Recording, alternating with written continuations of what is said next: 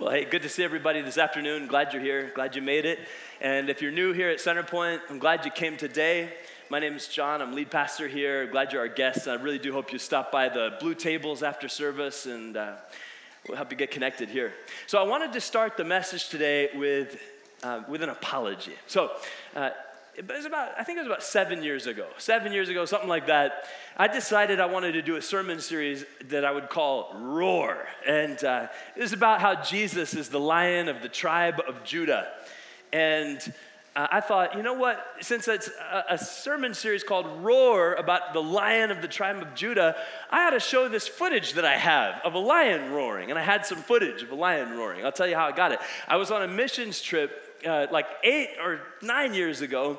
We went to Swaziland in Africa, and on the very last day of the trip, we had four hours or so of extra time, and so we decided to go into a, a, a safari park. And when you're over there in a place like that, that's like a dream come true, and you're hoping to see a, you know, a giraffe or a or an elephant or or at best a lion. And so anyway, we're in this van driving through this safari and looking to see what we could see. All of a sudden, we come around a bend, and some of the people in the front of the van started shouting out, "Lion, lion!" You know, it's, yes, this is what we're here for.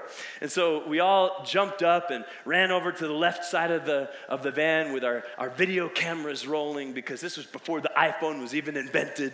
And so we, we went over to the side of the van. I had my camera on. I hit record. It was rolling. And there they were, two majestic lions, a male lion and a female lion, copulating. Yeah, as in hanky-panky Nat Geo style, right by the side of the road. I mean, it was it was going on, for real. And the camera was rolling. It was just all of us like, what are we seeing right now? Anyway, caught the whole thing on the on footage. And then a- after a little bit, the, the male lion sort of stepped away and turned his big old majestic face right towards our van and just went, roar, like this, this roar that was like, come on. You know, this roar that was like, what are you looking at? All in one sound. I mean, it was this crazy moment, all caught on tape. I had the footage. And and so uh, a year and a half, two years later, when I was going to do a sermon series called Roar about the Lion of the tribe of Judah, I just thought, oh, man, you know what? I, I have the footage of the lion roaring. What could be better? And so I started off the service, and, and I kind of said, well, welcome to Centerpoint. Uh, I'm glad you're here. Watch this. All of it. And there it was, all, all of that footage. I mean, oh, gosh. Things you do, right? Anyway, so after the service, someone came up to me and, and she said, I can't believe you did that. That was so inappropriate. And I don't know what happened to me at that moment, but it was like as though the filter was just like gone. It was just missing. All of a sudden, I snapped back. I'm like, what was it inappropriate when you were conceived? oh. Oh. Hence the apology. Took me a while, seven years. But you know what? Does anyone relate to this? Like those moments in life where you just, and you're like, oh, no, no, no, no, no, come, come, come, get back in there. And you can't, you know, because it's already out there. You've already done it. You've already said it. You can't take it back. You wish you could delete the whole scene, but you just, you know, went there. For me, I think about that moment, and I think, why did I say that? Why did I say that? And I think it was because I forgot who I was. I forgot who I was. I forgot, in particular, that uh, I'm the pastor. I probably ought to say something considerate and gentle and appropriate. But more to the point, I think I forgot where I'm from. Do you know what I mean? I think I forgot where I'm from in the sense of what we've been talking about for the last twenty minutes. That, that I really am somebody about whom Jesus says, you are not of this world. Somebody about whom Jesus says, You're you're part of my kingdom, and my kingdom's not of this world. Somebody about whom it's true that, like we read in Philippians three twenty, your citizenship is in heaven. I think I forgot where I was from. What I wanted to say to you today, if you could take this message in, is simply this. Let the words you say reflect the world you're from. Let the words you say reflect the world you're from. And this is not just, you know, my bright idea. This is something that after thinking about James chapter three is what I feel like God wants me to bring today. Let the words you say reflect the world you're from. So I want you to turn to James chapter three and, and turn there now to James chapter three. This is the fifth week of basic training. We're going through the book of James together, and we're just letting the the straight up wisdom of God's word give us direction for our lives. And so uh, the thing is, as you turn into James chapter three, might, you might have noticed by now that James is a book in the Bible where it seems to come across kind of harsh, you know? It, it seems like every other page in James is saying, stop doing this, start doing that. You're not doing this right. You're not doing that right. right? And, and and it's actually so severe and harsh in the tone that when the Bible was first being canonized, that is put together, and, and the group of the elders of the church in the first and second century were determining what's going to be in there, early leaders in the church debated for weeks about whether or not to even include the book of James. Because the book of James, it, it seems to be lacking grace. And it makes it feel like everything's about what you have to do. And so I want us to just make sure that we step back to the big picture for just a moment before diving into James. And the big picture is that if we are believers in Jesus, we are standing on the grace of God. Our sin is forgiven. Our shortcomings are covered by the blood of Jesus. And any way in which we have a long way to go and we're missing the mark is covered by Jesus. And that's good news. Amen. Oh, that was the most unenthusiastic amen I've heard all day. Yeah, it is good news that we exist, we live in the grace of God. So that when we read something like James that seems to say, you're not doing this, and you gotta do that, we can we can step back and big picture it for a minute and go, I know this this this is a strong word, but the overarching word is the word of of value and redemption and unfailing love from God. And, and when I have that in mind, I then can step up to say, okay, this is kind of a a, a, a, a, a direct word, but I can take it because I know that I'm standing in God's grace. So, all right, enough of a preamble. Let's jump into the scriptures in James chapter three, because the word of God has something for us today about uh, about what we say. Let the words you say reflect the world you're from. James chapter three, verse one. Dear brothers and sisters, not many of you should become teachers in the church, for we who teach will be judged more strictly, that is, do not project lion copulation videos at the beginning of your sermon. You will be judged. Oh. It's like, I'm sorry for the things I said when I was hungry, except mine is, I'm sorry for the things I said when I was stupid. I mean, it was a bit more like that. Those who teach will be judged more strictly. Indeed, we all make many mistakes. For if we could control our tongues. Oh, would you just say that phrase with me? That, that phrase, if we could, say it. For if we could control our tongues. If we could control our tongues, we would be perfect and could also control ourselves in every other way. We can make a large horse go wherever we want by means of a small bit in its mouth. And a small rudder makes a huge ship turn wherever the pilot chooses to go, even though the winds are strong. In the same way, the tongue is a small thing that makes grand speeches, but a tiny spark can set a great forest on fire. Okay, so for starters, let's just make sure we're on the same page. The scripture here is using the word tongues, But but it's tongue in an emblematic sense. It's not literally about just your tongue. It's about what you express.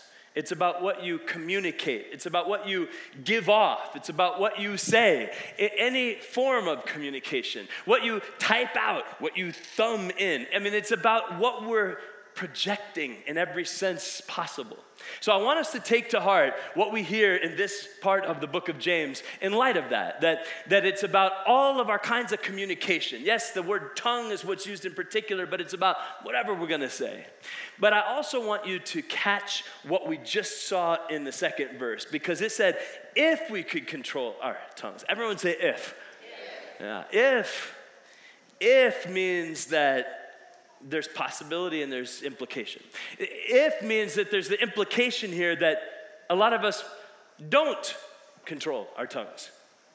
And that might be the reality. It might just be that a, a lot of the trouble that we're in is because we haven't caught that if and done the learning about controlling our tongues. But if also implies possibility, as in it is possible to learn to control the tongue. That's good news. And, and I hope that we could understand the, the reason why God is calling us to, to be those who learn to control the tongue. And it has everything to do with the power of communication. So can we just take, take to heart that the scripture is here revealing to us how powerful communication really is. What we communicate, what we say can be so powerful. There's two analogies that we read through really quickly. The, the one was the horse with the bit and bridle, and the other analogy was the rudder of a big ship. And before we quickly just go, yeah, yeah, okay, horse with a bit and a bridle, rudder of a ship, I got it. Next, let's make sure we understand what's really being said here. Think about it. A, a bit and bridle in a horse allows you to take all of the energy, all of the strength, all of the ability of that horse, and to then move with it over a lot of territory and to cover a lot of ground and to move at a great speed and to get where you're really wanting to go. And in a sense, what the Word of God is revealing is your communication is that powerful. Your communication gives you the ability to harness an amazing amount of energy and to harness that energy, that strength, to go a long distance and to get where you really want to go. That's part of the revelation. Do you see it? And the second analogy is the rudder of a ship. And, and the rudder, relative to the size of the ship, is pretty small. But man, it turns the whole ship in a new direction. And the Spirit of God is, in a sense, saying, your communication is like that. Your communication has the ability to change the whole direction that you're going to move in. You don't like what's going on in the circumstance. You don't like what's happening in the relationship. Change the way that you're speaking about it. Change the way you're communicating within it. It is that powerful. Your communication has the ability to take you in a completely new direction so that you will end up where you actually want to go. Do you see that revelation? Don't devalue it. Recognize that God's Spirit, through James, is saying, see it. Your communication's amazing. Proverbs eighteen twenty-one says that the power of life and death are in the tongue. I mean, that's just what God's word is revealing, that there's so much capacity in your communication. God's made you and me powerful. And one of the ways that powerful quality shows up is in what we say, with our mouth, with what we type, with what we communicate, with what we give off. And if you and I want to see the good things that we envision and dream of for our lives take shape, we need to harness the energy and capacity. We need to shift the direction of our communication. So I had this thing with one of my kids a, a few weeks back, where just when summer first started, where it just seemed like every other thing out of his mouth was something hyper negative. He was like, I can't believe that we only have seven weeks of summer. I'm so bummed out that school is going to start so early in August. And I'm, I can't stand the fact that I have two A P classes. And I, it's going to be a bunch of useless stuff. Everything I'm going to learn at school is going to be useless. I'm never going to use any of that dumb math ever in my life. Have any parents ever heard those words? Uh, it's like everything coming out of his mouth was so negative. I'm not going to have any free time. All I'm going to do is study all day long, every day. There won't be time to do anything fun. I was really getting tired of it.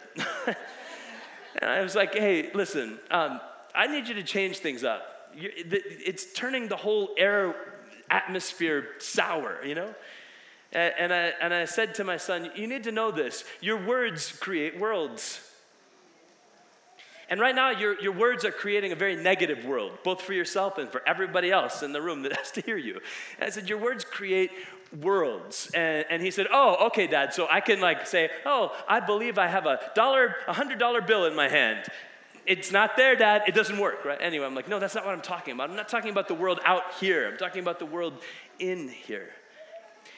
And, and I explained to him that, you know, when when you say negative things over and over again, you're creating neural pathways in your brain that are negatively oriented, predisposing you to view things through a lens of negativity, causing you to actually experience your reality as something negative, and probably likely to lead you into a negative outcome in that same reality. That's just the truth. And, and I said, on the other hand, if you would begin to say things that are positive and say things that are full of hope and say things that are good, you're going to create neural pathways in your brain that are going to predispose you to experiencing things in a positive light. And that's going to cause you to uh, actually give off something positive that's going to take you in a better direction. I wanted him to know that it's crucial. He just sort of rolled his eyes at me, and that was that. Anyway.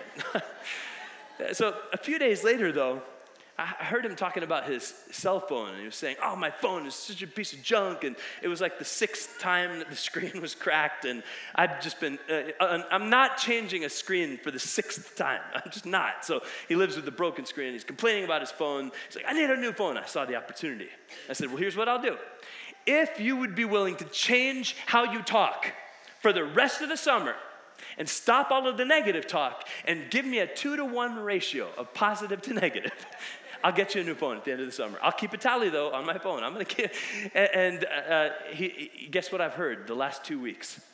I've heard, I can't wait for school, Dad. I'm so excited about my classes, Dad. I can't wait for all the homework. I'm so looking forward to all the reading I'm going to do every day, Dad. Who's winning? It's not a bribe. It's positive reinforcement. That's what that is. Oh, man. But I, I want it. But I, as, as we've been doing this, I have said to him, I know you're kind of just doing this because you're trying to get the phone, but doesn't it feel different? And he kind of sheepishly acknowledged, yeah, it, it actually does. And, and I think it's important that we recognize here in James, we're getting a revelation about the capacity of our communication to do something. It, it is like the bit in the horse's mouth. You can harness a whole lot of capacity to move and do something that you really want to do. It's like that rudder. You can change the direction of things by how you begin to speak about it. Either you will believe that God's word is true about this or, or not. But what I'm after today is that you and I would... would learn to let the words that we say reflect the world that we're from. So let me continue to read here because James doesn't stay on that positive side of things for very much longer. Uh, James three five, it says, in the same way, the tongue is a small thing that makes grand speeches, but a tiny spark can set a great forest on fire. And among all the parts of the body, the tongue is a flame of fire. It is a whole world of wickedness, corrupting your entire body. It can set your whole life on fire, for it is set on fire by hell itself. How do you really feel, James? Gosh. But, you know, this phrase, it, it can set your whole life on fire, your, your tongue, right? And, and it made me think of the book of Acts, where Acts chapter two talks about God's vision for the human community and this experience of tongues of fire. And those tongues of fire are, are tongues that are so taken by the supernatural reality of God's goodness that those tongues are speaking about the glory of God and speaking life and speaking encouragement and speaking prophetically. And, and, and that's God's vision for what can happen with our communication, with our tongue. But what we're seeing here is that there's There's an alternate reality, a, a, a, an idea that the devil has in mind for our tongues. It would be tongues not of fire, but tongues on fire. And tongues on fire are tongues which are, are doing a whole lot of spark speaking. Spark speaking, which cuts somebody down. Spark speaking that devalues people. Spark speaking that's about gossip and slander and lie and deceit and insult. And, and James is in a sense saying, look, if you do a whole lot of spark speaking like that, it's not just you having a bad day. There's something about that that is hellish. I know it's strong language, but it's just the truth. James is saying, you don't know what you're messing with. It's not just you being a little bit negative. It goes way deeper than that. There's something hellish about that. And I think it's important that we get it. But look at look what we just read in verse five again. It said the tongue is a small thing that makes grand speeches, but a tiny spark can set a great forest on fire. A, t- a tiny spark. It set a great forest on fire. Think about a forest for a minute. A forest is something inherently good. You know, a forest is a an inherently good thing because it's it's got a healthy ecosystem. There's support. There's a resource. There's protection. There's provision. There's connection. A forest is something so inherently good, and it can be massive in its goodness. But even something so massive and so inherently good can be destroyed by a spark. Just a little spark. And, and in a sense, the, the, the revelation in the scripture here is that the forest of goodness that God has established for you can be destroyed by a little spark, a little spark speaking. I want to take that to heart. I mean, think about your family for a moment. Your family is kind of like a forest, right? I mean, your family is... is like a forest in that sense of there's a healthy connection. And here's a picture of a family. Uh, this family is together and, and there's support, they're connected, there's love, there's uh, there's community. I mean, everybody's smiling. Even the dog is smiling. I mean, this is it's good, right? This is a, uh, like that forest, right? It's so good, and it could stay so good, but a A forest of goodness like this is easily destroyed by just a little bit of spark speaking. Spark speaking of, I just hate you. Spark speaking of, you're just such a letdown. Spark speaking of, you just never can do anything right. Spark speaking of, like, I wish you were more like him. Spark speaking of, if you could only do this. Spark speaking of, you're such a loser. Spark speaking of every kind until the whole thing is just destroyed. You know, we we need to take to heart what God's word is saying. Don't worry, it's on a piece of metal, and we have many firemen in our church. I know we're in good good hands. And also, for the record, that was an iStock photo. No real family was harmed or burned by this sermon illustration. I will not be making an apology in six years. Yes, and I hope that we would take this to heart, because this is the kind of thing that James has in mind. Can you recognize the goodness of the, of the forest, so to speak, that God has placed around you? And can you determine that it would be worth it to learn how to not spark that thing on fire? And so much of it has to do with the spark speaking that just so easily flies out of our mouths. I mean, all of us have probably heard this phrase, right? Sticks and stones may break my bones, uh, but words will never hurt me. That's a bunch of lies. Uh, we've all discovered, right? The words are the worst things. The words do the most damage. They leave this permanent impression that kicks our butt. And God, God wants us to, I think, learn to do words differently and to let the words we say reflect the world we're from. This is really where God's taking each and every one of us. It's important that we do it. I, I met with a, uh, Ann and I met with a, a friend recently who, you know, she and her husband have been married for about as long as we have been, and their marriage is completely on the rocks and looks like it might not make it. And we were meeting with the, the wife and just trying to see what kind of support we could give and and listening to what's going on. And there's always two sides to everything, and, and we know that. But this this wife, her heart was that she just wanted to hear the words, I love you. She just wanted to hear the words, you're valuable. She just wanted to hear the words, I'm glad you're my wife. She just wanted to hear the words, I'm so glad you're in my life. She just wanted to hear the words, you're awesome, and, and I'm grateful for who you are. She just wanted to be loved and receive the words of love. And instead, she got the opposite. She got those spark speak words that just cut down and devalue. And the end result is someone whose heart is completely shut down. And I wish I could say, well, but we're going to be able to put it all back together. But I'm sorry, it's hard to put back together a forest that got burned down. And I think about the other side of the equation. I know the guy on the other side of the equation. He's a brother. He's a believer. He's someone who has his citizenship in heaven. But I think it's like as though he forgot where he's from. And he forgot to talk like where he's from. He, he he didn't remember the sound of heaven.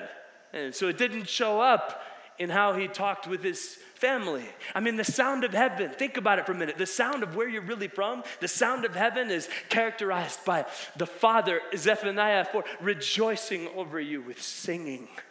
The sound of heaven is marked by the words, well done, good and faithful servant. The, the sound of heaven is marked by, come enter into your master's happiness. The sound of heaven is marked by the declaration, the proclamation of God's unfailing love over every shortcoming in your life and character. That's the sound of heaven.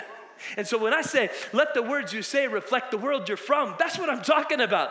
It might just be that the forest of God's goodness that you currently have may be saved from destruction if you take this to heart.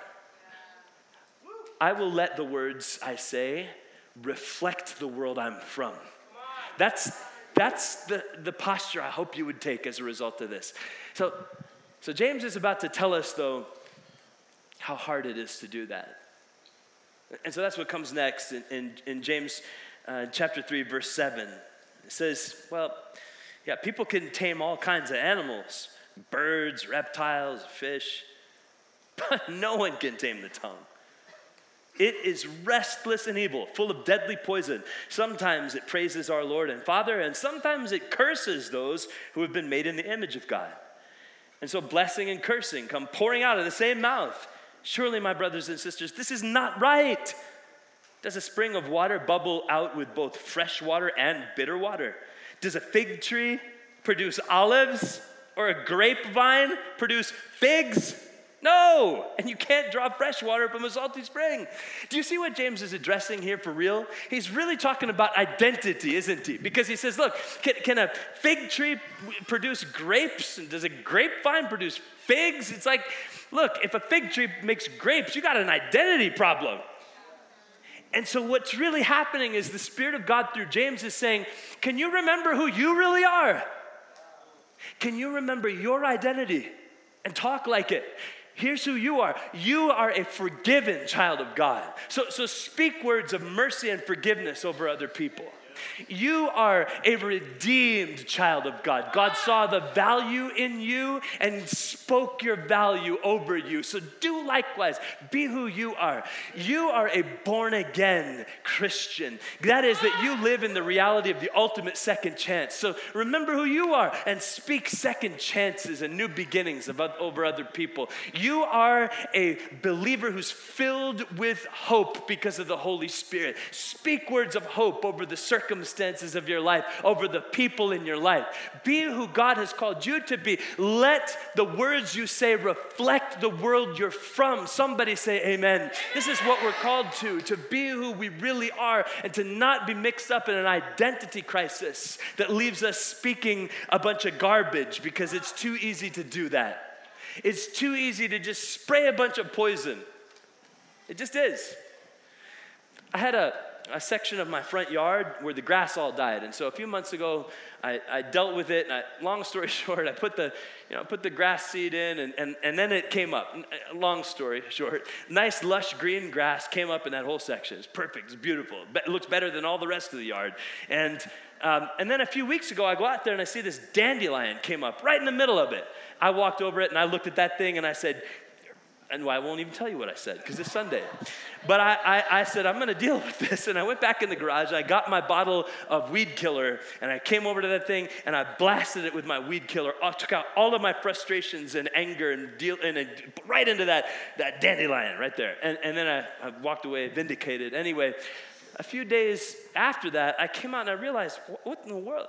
I had a like a one-foot circle of dead grass there.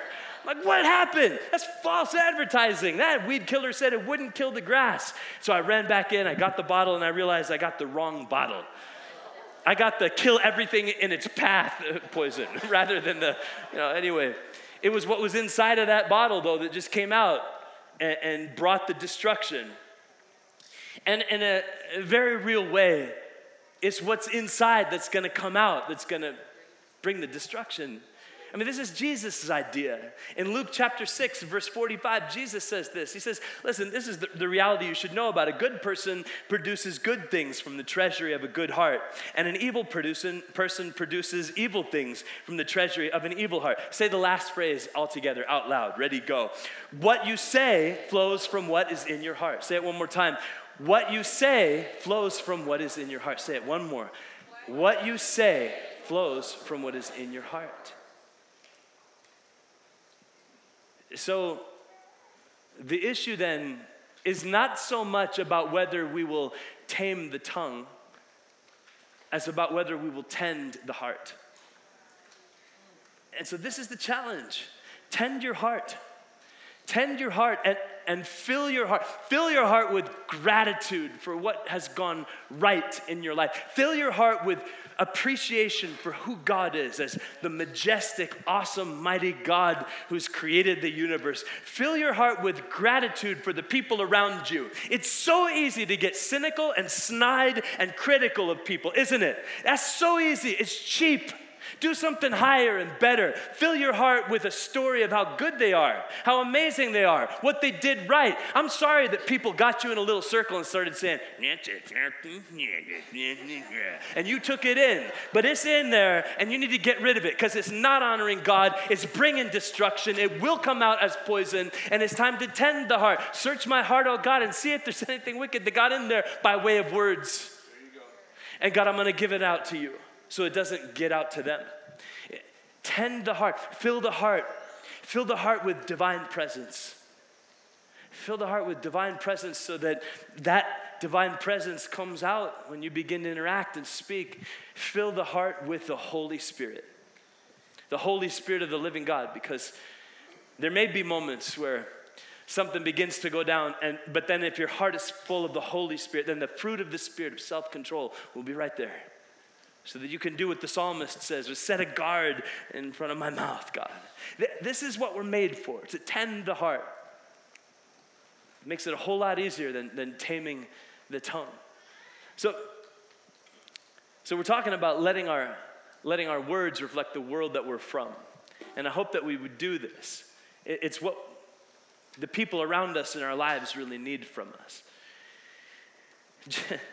James three, verse thirteen says, if you're wise and understand God's ways, prove it by living an honorable life and doing good works with the humility that comes from wisdom. Someone say, prove it. Prove it. This is one of the reasons why people wanted to take the book of James out of the Bible. Because that's harsh, isn't it? Oh, you oh you say you're godly? Prove it. But there it is. Like, let it show up. Let it be seen. Let it let there be some evidence of it. And don't you know it does come through in what we say?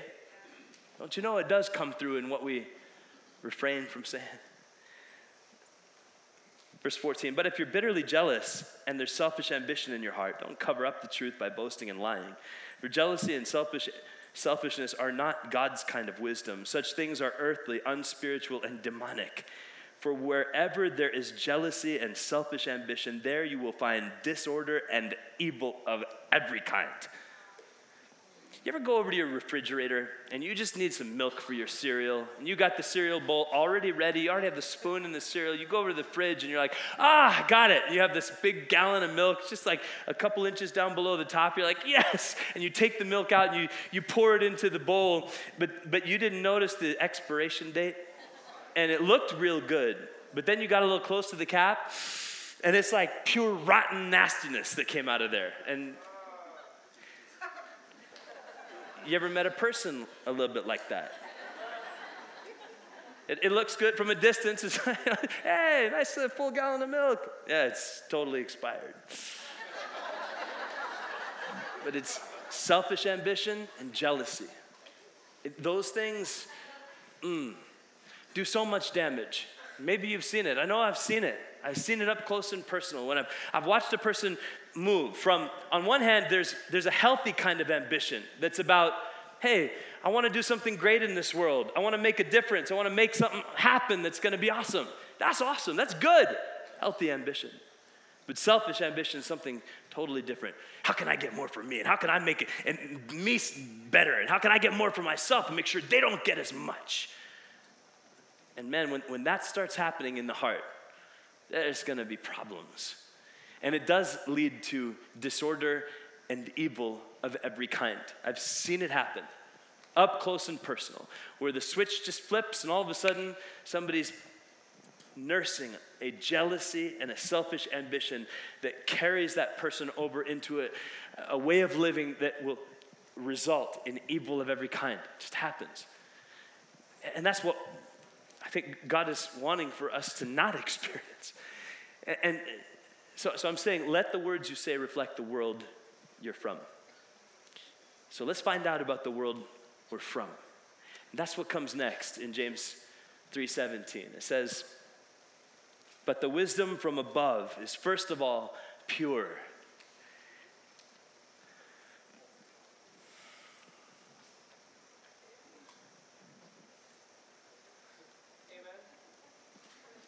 The wisdom that comes from above is first of all pure. It is also peace-loving, gentle at all times, willing to yield to others. It is full of mercy and the fruit of good deeds. It shows no favoritism. It's always sincere. And those who are peacemakers will plant seeds of peace and reap a harvest of righteousness. Verse seventeen again, it says, with the wisdom from above. Another translation says, the wisdom that comes down from heaven. Heaven. It's like the scriptures here saying, oh, let me just give you a little peek into what heaven is like. Let me just give you a little bit of insight about the culture of heaven. Let me give you a little description of the culture of where you're really from. I mean, that's what this is giving us a little peek into, the culture of heaven. The culture of heaven is marked by these, you know, six or seven things that jumped out at me. It's, it's first of all, it's pure. There's a purity that comes from the reality of heaven. And, and when that purity gets more and more territory in my heart, there's something of the culture of heaven that's ready to start growing. It's also peace-loving because the Prince of Peace rules from the throne room of heaven, and his name is Jesus. And when the Prince of Peace has his way, I rise up to be one who's a peacemaker. It is also sincere. It's not fake. It's not filled with a lot of syrupy, sweet, plasticine pretending. It's sincere.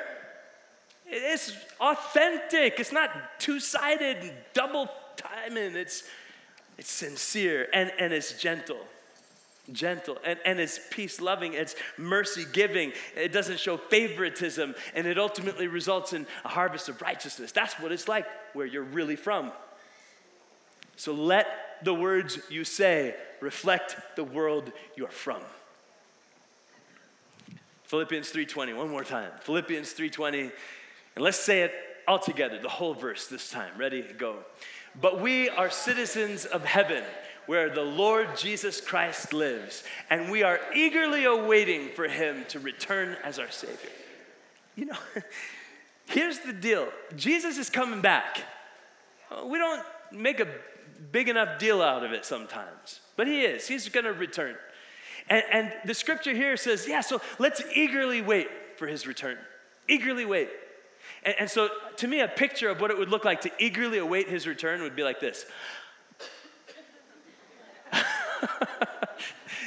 That's the kind of stance spiritually that, that we are meant to be in, like this. But it's kind of hard to be in this stance if all I'm doing is,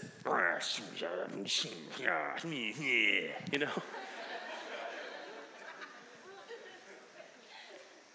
We eagerly await for his return as our Savior. I, I want to I want to challenge you who are believers to to take to heart the message you heard today and to let it be your own resolve. I will let the words I say reflect the world I'm from. And I believe God's going to help me to do it. And, and and I'm not talking about on Sunday morning on the patio for that quick seven minutes after church. I'm talking about Tuesday afternoon when you have that difficult moment with that colleague at work that drives you up the wall. That's the moment you need to let the words you say reflect the world you're from.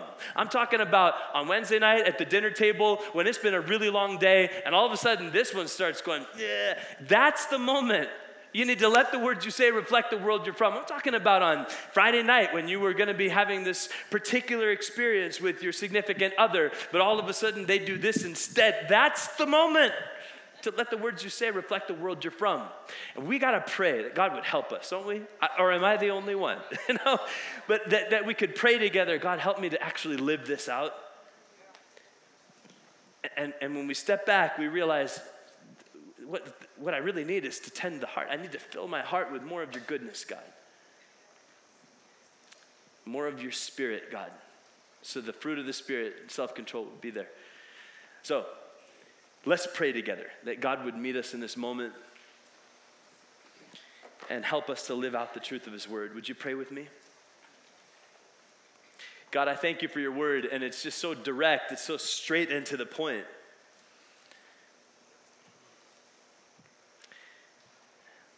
And, and God, I want to acknowledge that um, I need to repent.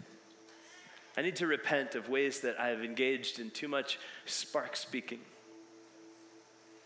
I repent of that, God. We together repent, God, for ways that we have, we've just lit fires and how we've been talking with our kids or our parents or our colleagues at work, you know, our significant others, all of that. God, we, we repent. Just right now while we're praying together, why don't you do that? Just take a moment and repent and just say, God, would you forgive me for, for speaking in ways that the Word of God says are hellish? Just ask Him. I mean, that's not so that you can feel guilty. That's actually so that right now you can feel free. So just ask Him, God, would you forgive me for that? And, and then would you just begin to pray and say, God, would you help me to live a new way with a heart that's more and more full of you, more and more full of your love, so that I could speak in ways that reflect the world that I'm from, the heavenly country that one day I will make my home in. And now while we're praying together, I want you to just think about the reality of heaven and the sound of heaven. You, you, you, you can imagine it. Heaven, you've got the voice of God, like many rushing waters, thundering over you, and it's declaring, this is my beloved daughter. This is my son that I'm pleased with. My forgiveness and love covers everything about you. You can hear the sound of the Savior saying, enter into your master's happiness. You can hear the, the Heavenly Father rejoicing over you with singing, just saying, you are my beloved, you are my beloved. I mean, I don't know exactly what it's like, but this is the sound of heaven. That's a different kind of a sound. Let the words you say reflect that world, the world you're really from. But but first, for some of us, what we need to do in this moment is deal with the pain of the words and the damage that has been done to us from so many words errantly spoken. And right now, while we're praying, listen, there's a lot of us that this is the truth. We we live with, with these memories of people saying stuff to us that just cut us down so bad. We live with these memories, we just can't get it out of our heads, of when they said that. And it seems like it defines our existence.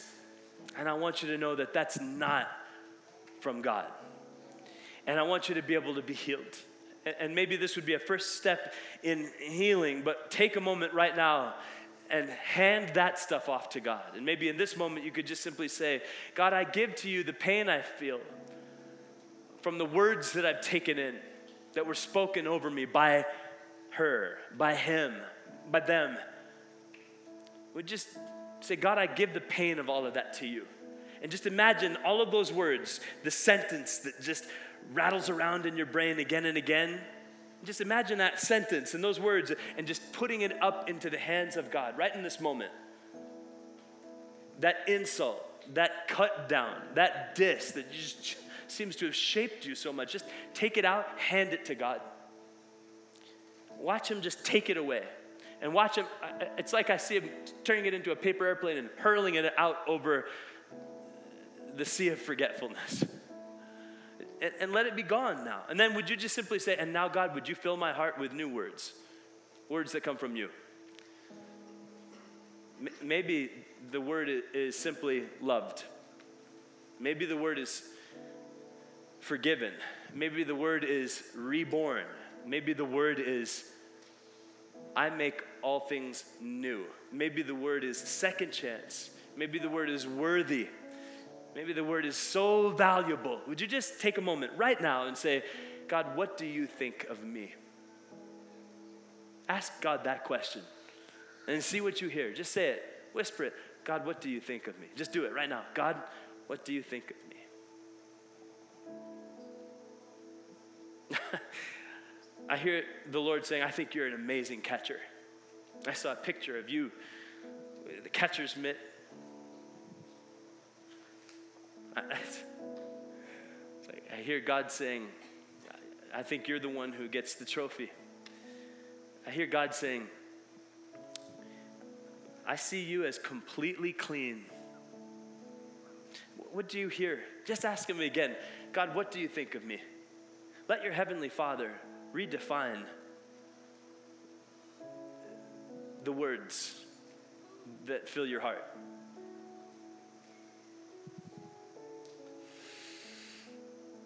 Thank you, God, for speaking to us so that we can tend to the heart makes it a whole lot easier when it's time to tame the tongue.